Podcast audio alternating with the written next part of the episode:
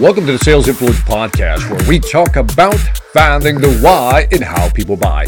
I'm your host, Victor Antonio. Thank you for joining me. Thank you for lending me those ears. And if you're watching this on video, I appreciate your eyeballs. So I got this question. I, it was an interesting question. It says, Victor, if you had to do a five minute investor pitch, right? Five minute investor pitch how would you approach it? How would you do it? Right? Great question. Now, five minutes kind of tight, but let's say it's a five to 10 minute investor pitch, almost like an extended elevator uh, pitch. In other words, it's a very tall building, so you got time to ride up the elevator. But let's say, joking aside, that you have to do a five to 10 minute investor pitch. How would you do it? Here's what I would suggest. Years ago, a gentleman by the name of Neil Rackham came out with a book called Spin Selling, still one of my favorite books. Even though it was written like in the late 80s, it's still a great model. It's one of those things that's just timeless. And SPIN stands for situation, problem, implication, the need payoff, right? So, situation, what's the situation? This means there's a problem. What are the implications of that problem? And what is the need what you need to do and what's the payoff going to be. Spin, right? So now let's go back to this question about investor pitches or short pitches, right? And you can use this, by the way, when you're doing demos or just doing quick pitches over the phone. Keep the spin model in mind. I'm telling you, I don't care how much it's dated, it works. It's very powerful for organizing your thoughts. So, for example, let's say you're selling a software package, right? And you're trying to get investors to actually invest in your software, right? So, the first question is, you know, why should we invest in you? That's what they're going to ask you. That's the big question. Why should we invest in you? How sure are you you're going to get the money back? And how soon will we get our money back? In other words, you know, how much do you want?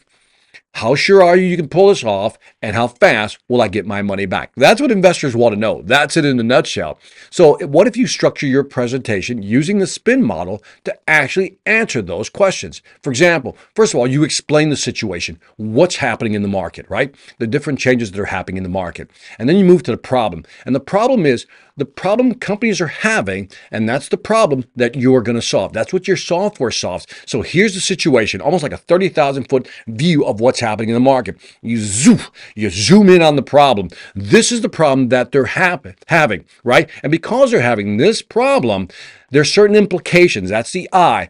Because they're having these problems, these companies are struggling with this problem.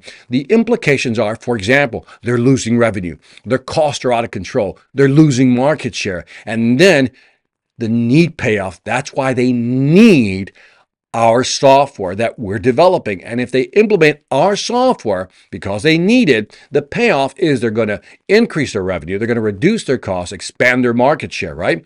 Now, let's go through it slowly the situation, high level, what's happening in the market. This is what you're going to explain to the investor. Here's what's happening in the market. And there's always within that an event, right? For example, if you think of COVID, COVID was an event. We have a situation, here's what was happening, and then COVID hits, and now we really have a problem because now people have to work remotely. That's the problem. And because they have to work remotely, it's causing A problem, B problem, C problem. The implication, the I, is that they're losing revenue, their costs are out of control, they're losing market share, customers are not happy, customer satisfaction scores are down, right? Net promoter scores are low, so forth and so on.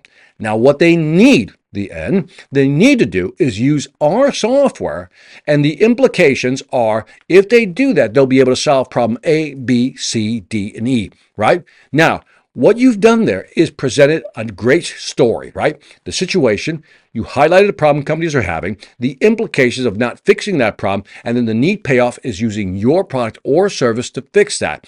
Now, from there, you can answer the question on return on investment, break even points. How fast, how soon are they going to get the money back? But you begin this by first framing what's happening in the market, what the problem is, what the implications are, because once the investors understand the problem you're trying to solve and how big that market is, and by the way, I didn't talk about something called the TAM, which is the total addressable market, which is how big is the opportunity for your software. Remember, what you're trying to do is not sell them the business plan right there and then. What you're trying to do is hook them in by telling them, look, Here's a situation in the market. Here's a problem it's causing. The implications are horrendous. Companies are going to struggle. Here's where the need comes in. And this is where they're going to buy our software. And again, to me, that's like a giant hook, right? Just mm, just hook them into the conversation before you actually get into financials because too often we want to talk about numbers too quickly.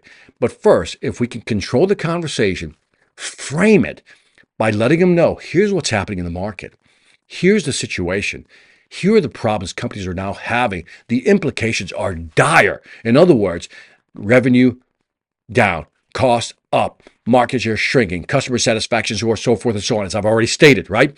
And then you really talk about the need for your product. And then if you've done it correctly, if you've spun them, if you spin them correctly, then the following question is okay, show us your software and then show us how it's going to make us money in the long run. In other words, investors are going to say, if I give you a million dollars, tell me, how sure are you that you're going to actually make that money back and how fast or how soon will I see my return on investment? That's it. So consider using the spin model to frame a conversation, to frame a story for your investors. And let me know if that works for you or how it works for you because it's a very powerful strategy. I still recommend Neil Rackham's book called Spin Selling. I think it's worth reading. So if you have the time, if you have the brain power, go check it out. On that note, Check out the Sales Influence podcast. Again, I thank you for listening. Thank you for watching. And also, we got some new courses on the Sales Velocity Academy.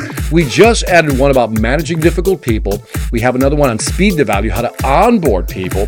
And again, every month we're trying to add a new course. Next month, we're doing something called the perfect voicemail, how to leave that voicemail, that perfect voicemail, so the prospect actually calls you back. So check out the Sales Velocity Academy at salesvelocityacademy.com. And on that note, this is Victor Antonio, always reminding you, selling ain't hard when you know how. Take care.